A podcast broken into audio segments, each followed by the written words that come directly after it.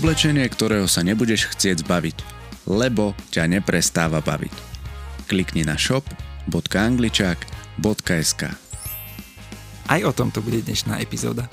Veľakrát ani tie hobby, ktoré e, sme ako deti mali, nemusia vždy fungovať ako zdroj, lebo veľakrát tie hobby boli nie to, čo sme chceli my, ale to, čo chceli naši rodičia, aby sme, aby sme robili zabudnime, že bo, e, nejaký vesmír alebo Boh alebo niekto zariadi. Ja keď niečo chcem, ja za tým potrebujem ísť. Ale potom e, vlastne sa do toho zámeru ako keby ponoríš a ono sa to už uh, ne, nejako deje.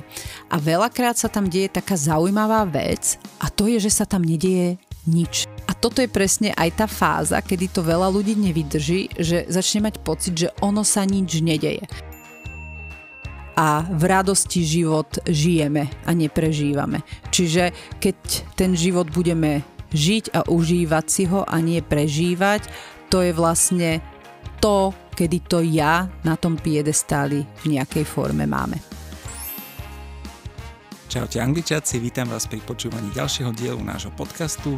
Dnes opäť vyťahneme jednu zo sebarozvojových tém, budeme sa baviť na tému môjho ja, a čo sa deje, ak ho nemáme na prvom mieste?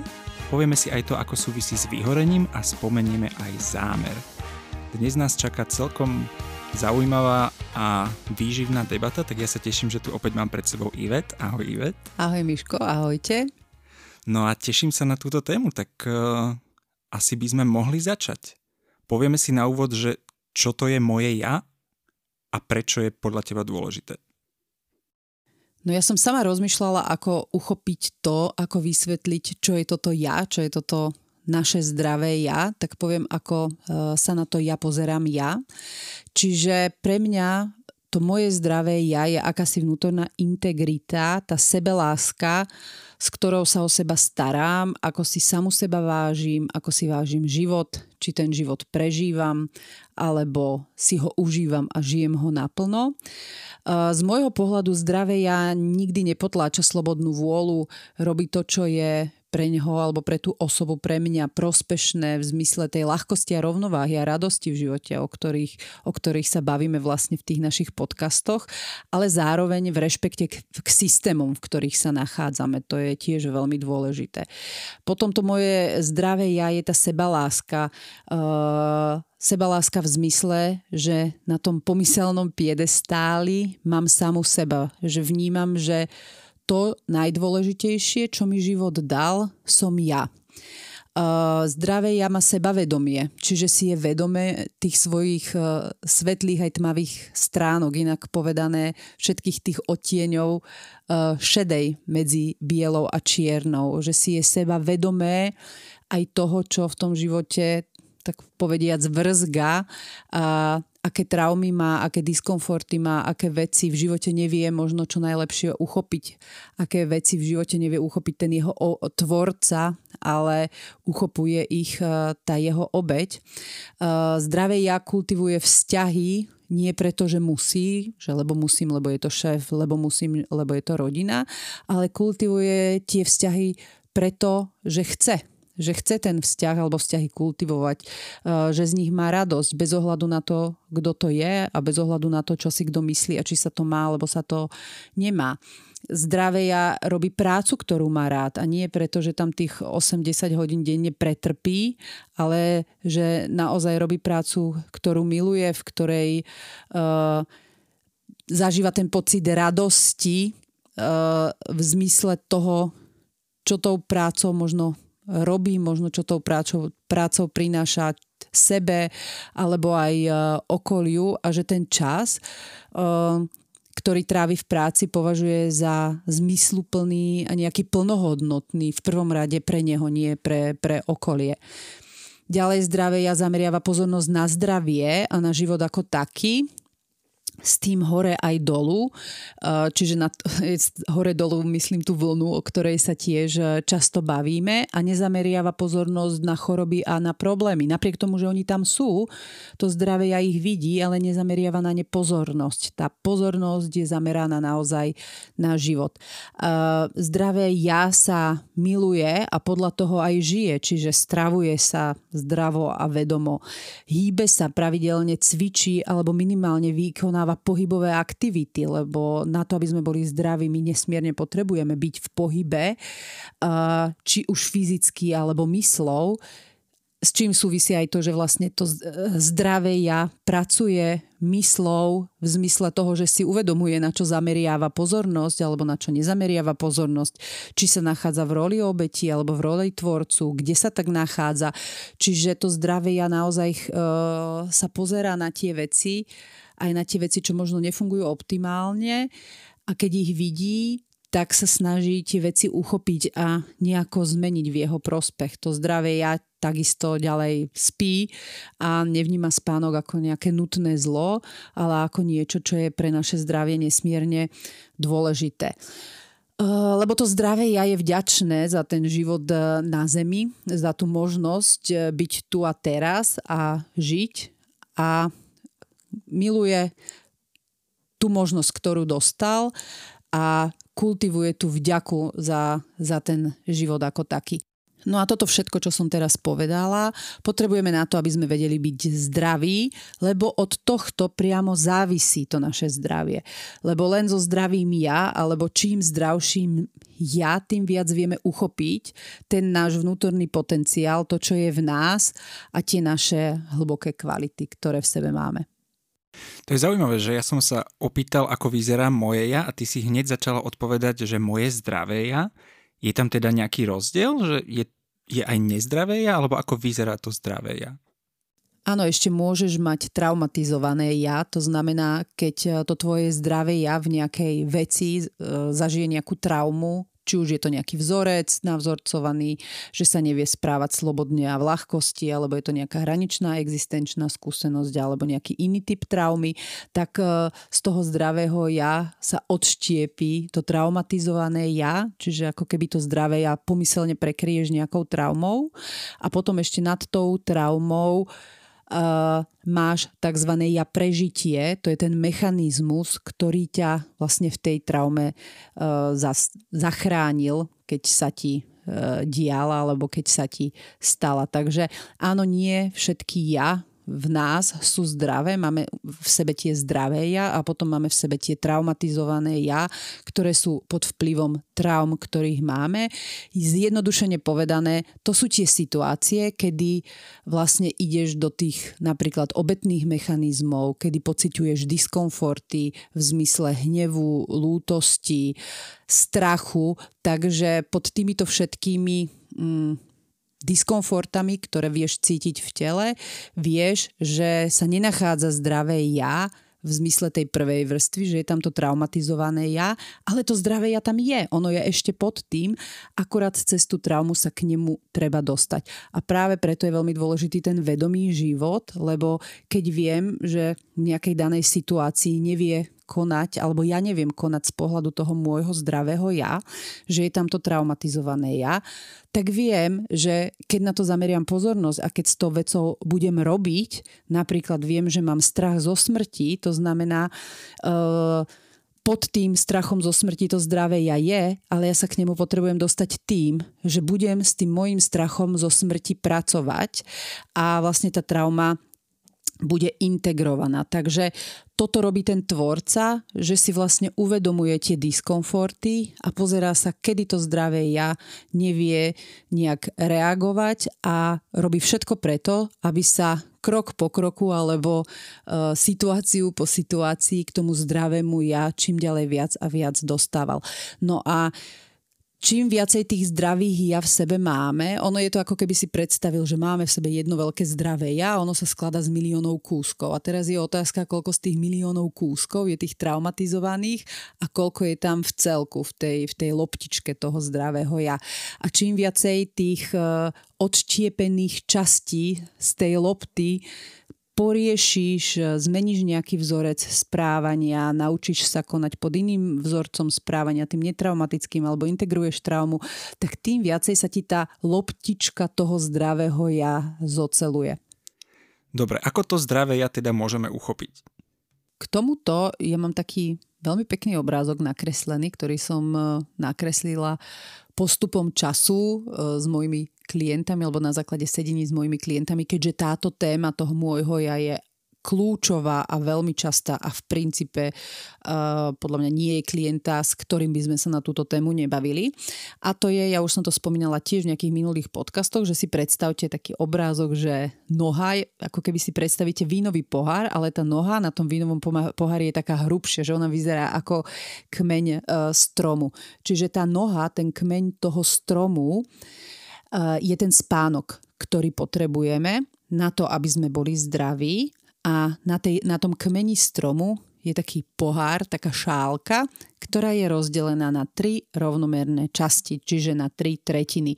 Jedna tá tretina je to moje ja, druhá tretina sú vzťahy, kde patrí aj rodinný systém, pôvodný rodinný systém, e, kamaráti a tá posledná tretina to je práca. No a takto, keď si to tak viete zvizualizovať pred sebou, tak vlastne vidíte pohár ktorý je rozdelený na tri rovnaké časti a je tam tá dôležitá pilierová noha vo forme spánku. A tu už máš prvú z tých odpovedí, ako sa o to svoje ja starať. To znamená, že z toho pohára, z hľadiska toho, keď už nie dňa, tak minimálne týždňa a maximálne z hľadiska mesiaca, musí tú tretinu toho bdelého času, čiže času, keď nespíš, tvoriť tvoje ja.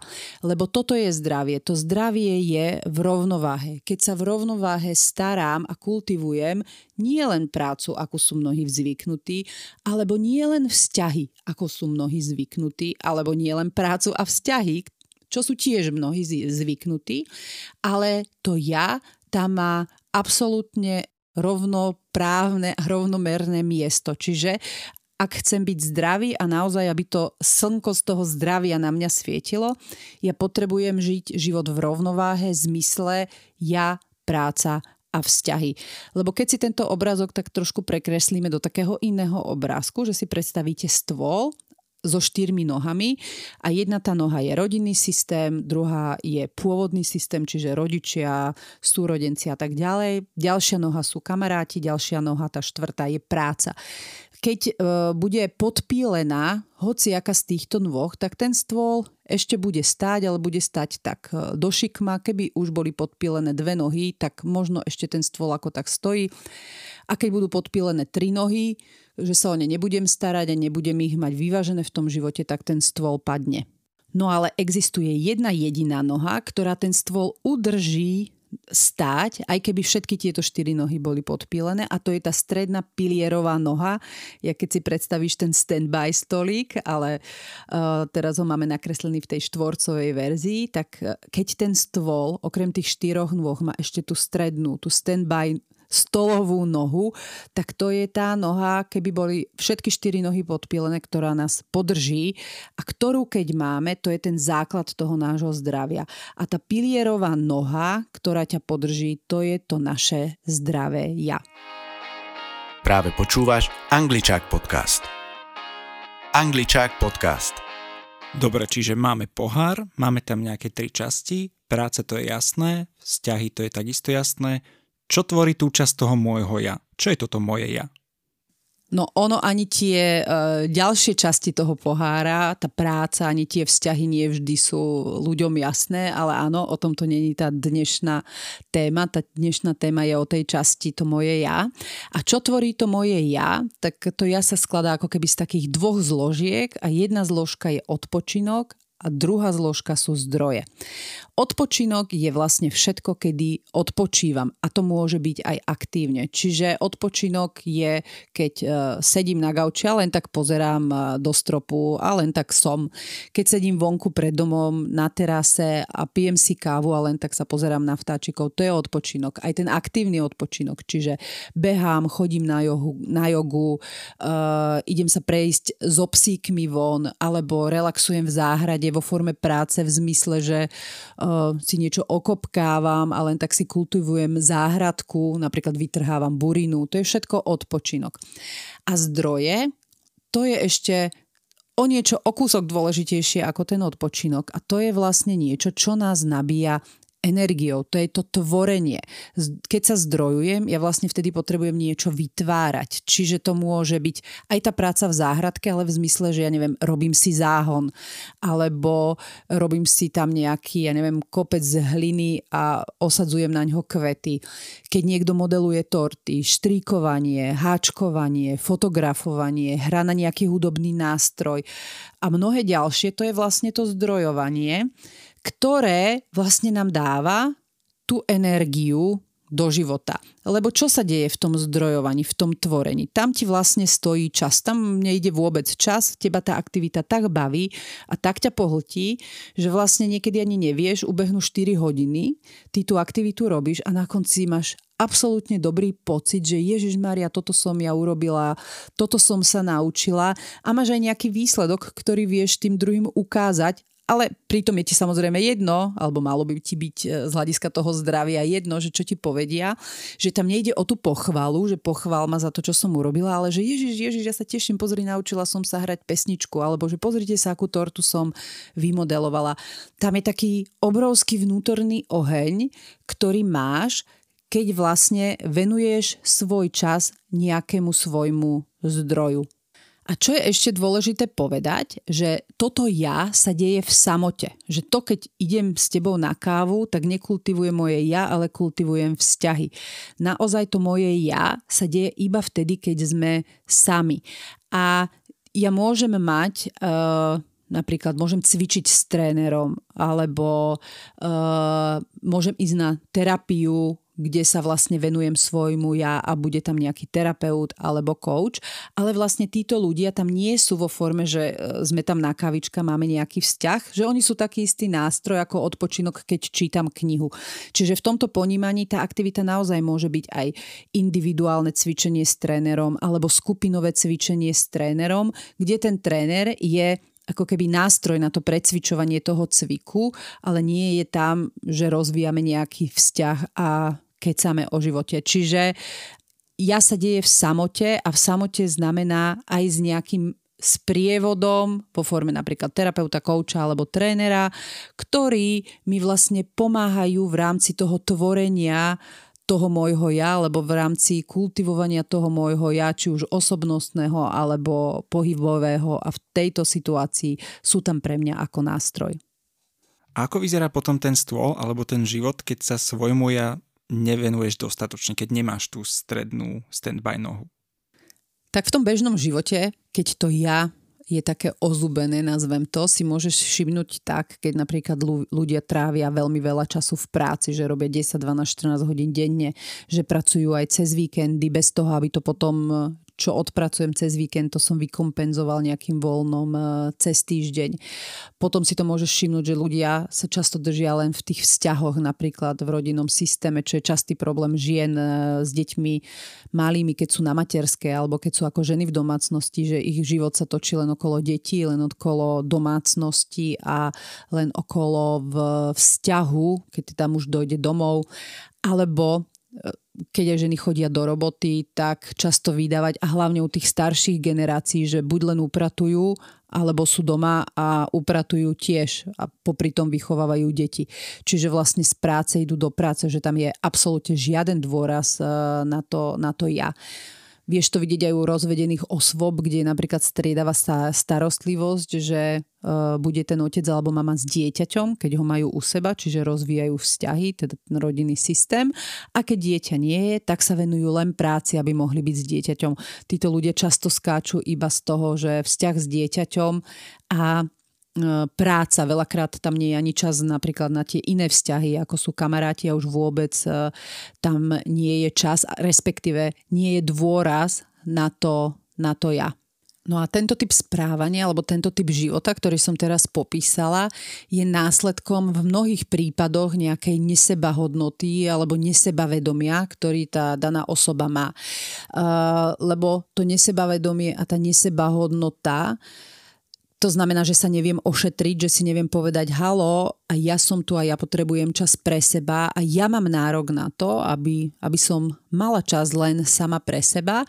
Ono je to kompenzované tým, že sa ľudia ešte viacej zaciklia. Niekedy je to preto, že človek hľada nejaký piedestál výnimočnosti, že sa ženie v práci ešte ďalej a chce viac a viac a uh, aby dosiahol nejaké funkcie alebo tituly. To isté v športe, veľakrát sme sa o tom bavili, ten výkonnostný piedestal, že sa ženú a budú toľko trénovať a toľko cvičiť, len aby raz skončili na tej bedni, len aby raz skončili na nejakom stupni výťazov alebo aspoň v prvej desine. Niekedy to zaciklenie vzniká práve vďaka navzorcovaniu, že ženy boli, keď boli malé, naučené, že najprv sa musíš postarať o deti, potom o muža a o domácnosť a o seba, keď ti zvýši čas, tak možno potom, ale ani vtedy nie, lebo vždy vieš urobiť niečo iné pre druhých. Ty nie si taká dôležitá, treba sa starať o iných. No a v tomto zaciklení, nech už je to hodziaké, či už z hľadiska toho piedestálu, funkcie alebo nejakej pozície, alebo dosiahnutie nejakého športového alebo iného úspechu, alebo to zaciklenie v zmysle tej domácnosti alebo toho výkonu, že iba pracujem, lebo musím, lebo že na to tak má robiť a, a má sa obetovať pre rodinu, tak vtedy vlastne si veľakrát ľudia ani nevšimnú, že sú v tých obetných mechanizmoch, nie v tých tvorcových. Že niekedy nerobia, nevedia robiť veci sami a vždy potrebujú niekoho vedľa seba, že sa uistujú u druhých, že si nárokujú od druhých, aby im niečo urobili, dali, doniesli, priniesli, že čakajú, že to tí druhí urobia za nich, alebo v kontraste s tým, že čakajú, idú extrémne do toho výkonu v zmysle toho, ja vám ukážem, že ja to dosiahnem, ja vám ukážem, že ja to dám. No a na toto všetko, na túto nerovnováhu, v ktorej ľudia žijú, keď žijú takýmto spôsobom života, musí ten náš organizmus nejako reagovať. A on reaguje Najprv nejakým tým slabým varovaním v zmysle toho diskomfortu, že cítim takú nespokojnosť, takú, že ja som nesvoja. Potom je to, tá nespokojnosť e, vie prerásť až do, tých, do tej veľkej nespokojnosti, čiže do depresí, do úzkosti a potom pokračovať ďalej, ďalej až do tých civilizačných chronických chorôb. Také časté mechanizmy, ktoré napríklad ja vydávam ako ochranný systém organizmu sú napríklad migrény. Tieto migrény z mojej skúsenosti majú vo väčšine prípadov ženy, oveľa viac. Ja ne, vlastne neviem, či si pamätám muža s migrénom, väčšinou sú to ženy. A keď sa tých žien spýtam, že aký majú benefit z tej migrény, tak povedia, že aspoň mám chvíľu čas pre seba, aspoň konečne sa môžem zavrieť do tej izby a keď im poviem, že mám migrénu, tak mi všetci dajú pokoj. Aj môj muž, aj moje deti. Čiže to telo tá osoba vlastne tak nie je schopná sa postarať o to svoje ja, že sa o to postará to telo vo forme, že si, pri, že si vlastne zavolá na pomoc nejakú chorôbku alebo nejaký mechanizmus. Čiže keď si zavolá napríklad migrénu, tak tá migréna je pre tých druhých dostatočne silný argument na to, aby tej osobe dali pokoj.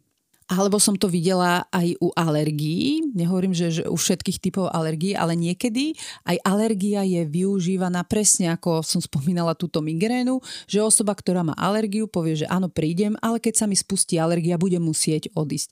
A keď sme sa o tom bavili, tak práve veľakrát tá alergia bola tá aktivita, ktorá vlastne nejakým spôsobom zariadila tomu človeku čas pre to jeho vlastné ja. Napríklad odišiel domov a bol sám so sebou, alebo bol to ako argument, že nemusí niekam ísť, lebo má alergiu. Takže uh, oni nám to telo nám pomáha, ten náš systém nám pomáha aj takýmito nejakými spôsobmi, ako napríklad alergia alebo migréna a zároveň to môžu byť aj také ešte drobnejšie, také nárazové veci, keď sa nezaplietame až tak často, ale občas nám to ujde, tak potom dojdu, niekedy dojdu úrazy, niekedy dojdu nejaké menšie choroby alebo horúčky. Tiež som neraz videla, že ráno mi došlo zlé, ale po obede mi už nič nebolo. Takže toto sú také nejaké mechanizmy, vďaka ktorým si tiež vieme položiť otázku, že ako sa ja starám o to svoje ja. A prečo by som to pre svoje ja mal robiť? Prečo by malo byť to moje ja na prvom mieste? Takto moje ja by som ja mala mať na svojom piedestáli práve preto, aby som bola zdravá. Nič viac, nič menej. Čiže kto chce byť zdravý, tak potrebuje mať zdravé ja, respektíve čím zdravšie ja máme, čím viacej tých, eh, jak sme si na začiatku hovorili, že to zdravé je nejaká lopta, z ktorej je ulomených napríklad tisíc úlomkov, tak čím viacej z tých tisíc úlomkov dáme naspäť, integrujeme naspäť do tej lopty, tak tým je to naše ja zdravšie. Čím sme zdravší, tak tým sme radostnejší a v radosti život žijeme a neprežívame. Čiže keď ten život budeme žiť a užívať si ho a nie prežívať, to je vlastne to, kedy to ja na tom piedestáli v nejakej forme máme. Spomínala si, že často sa to moje ja rieši aj u teba s klientmi, že sa o tom bavíte? Znamená to teda, že ľudia nemajú to moje ja na prvom mieste? Mnohokrát nie a mnohokrát ho nemajú na prvom mieste ani tí, čo si myslia, že ho na prvom mieste majú, ani tí, čo si myslia, že sa o to, o to ja starajú. Lebo tam je, tu už sa nám zase začínajú zlievať všetky tie naše podcasty, lebo obeď a tvorca je rozdiel, ale veľakrát si obeď myslí, že je tvorca, potom si človek myslí, že je tvorca a až v tej veľkej seba reflexii zistí, že v tých daných veciach vlastne sa správa obetne a v obeti to ja na piedestáli nie je. Takže áno, veľa ľudí ho nemá na piedestáli a prečo ho nemá na piedestáli? Lebo to ide z nášho detstva. A keď sa ešte prenesieme v čase, že ako vlastne vyrastali naši rodičia, ako vyrastali naši starí rodičia, v tom čase nebol dôraz na nejaké zdravé ja, oni mali úplne iné problémy, aké máme my. Napríklad moji starí rodičia zažili vojnu, čiže vtedy si zažíval hlad, strach o to, či prežiješ, vôbec si riešil, či si máš čo obliecť a čo dať deťom na seba do úst, takže to boli tie existenčné problémy a vtedy nemyslíš na žiaden seba rozvoj ani na žiadne ja. Naši rodičia, alebo aspoň moja veková kategória, sú vlastne deti rodičov, ktorí zažili vojnu, čiže vlastne boli veľmi blízko tej vojnovej traume, čiže tiež svojím spôsobom e, bojovali o prežitie pod vplyvom ešte tej vojnovej traumy. Takže až my tá obgenerácia a ďalej, tá obvojnová generácia ďalej, vlastne máme tú, tú výnimočnosť v tom, že my sa naozaj vieme venovať aj takým veciam, ktorý, ktorým sa tie generácie pred nami venovať nevedeli. A to je seba rozvoj a to pozerať sa na to, na to naše zdravé ja. To je, ja to vnímam ako veľkú devízu a som za to vďačná, že ja už vlastne mám tu možnosť k niečomu takémuto nejako sa vzťahovať a nejako pristupovať. Ale ešte aj ja som tá generácia, ktorá to mala veľmi navzorcované z detstva. A to sú všetky tie vzorce typu najprv sa postaraj o iných, až potom o seba. Nemôžeš byť egoistická, nemôžeš myslieť na seba, musíš byť empatická a pomáhať druhým, musíš ich počúvať, to je dôležitejšie ako ty že je najdôležitejšie, aké budeš mať vzdelanie, že je najdôležitejšie, aký úspech dosiahneš. Teraz je špeciálna doba v tom, že tu sa nejaký taký ten e, obrovský tajfún výkonnosti, tu fúka z každej strany a naozaj je veľmi náročné aj sa sprítomniť v tejto dobe, že e, aj ja fungujem pod tlakom výkonu v nejakých tých životných situáciách a zároveň aj to ustať v tom nevýkone alebo nie v tom traumatickom výkone pod tým, že to okolie na ten výkon tak extrémne tlačí a to je to, čo je dávané na ten piedestal. Takže uh, to ja nemáme na piedestali už z nášho detstva a my sme tí, ktorí potrebujeme ho na ten piedestál dať A zároveň my sme tí, ktorí ho vedia dať na piedestál tým našim deťom. Lebo naučené vzorce správania fungujú aj traumatické, aj netraumatické. My nevieme zmeniť to, ako funguje mozog a ten mozog naozaj funguje na vzorcovaní. Čo my vieme ovplyvniť je to, aké vzorce tým deťom dáme. Čiže keď ja budem hovoriť mojej cere, čo jej aj hovorím, že Laura, nič nie je dôležitejšie na tomto svete ako to, aby si mala rada samu seba, aby si robila veci, ktoré teba bavia, nie ktoré ti druhý hovoria, že by si ich mala robiť alebo že sú pre teba dobré, aby si trávila čas s ľuďmi, s ktorými ťa to baví a nebola si s ľuďmi len preto, že musíš, len preto, že niekto povedal alebo uh, nejakú inú možnosť nevidíš a že keby som ti mala dať jednu vec na tomto svete do života a nič viac, nič menej, tak ti poviem iba toto. Daj si svoje ja na piedestál. Pokiaľ budeš mať na to svoje ja na piedestáli, nepôjdeš v živote, a to je jedno, či sa bavíme o vzťahoch alebo o práci, do žiadnej deštrukcie, v ktorej by si si ubližovala, respektíve, keďže 0 a 100 nefunguje, tá deštrukcia, do ktorej budeš vstupovať e, v živote, bude výrazne eliminovaná práve tým, že budeš mať ja na svojom piedestáli. Ak chceš dopočúvať tento podcast až do konca a chceš si vypočuť množstvo ďalších zaujímavých a hodnotných informácií, podpor nás formou subscription priamo tu na Spotify. Za každú vašu podporu úprimne ďakujeme.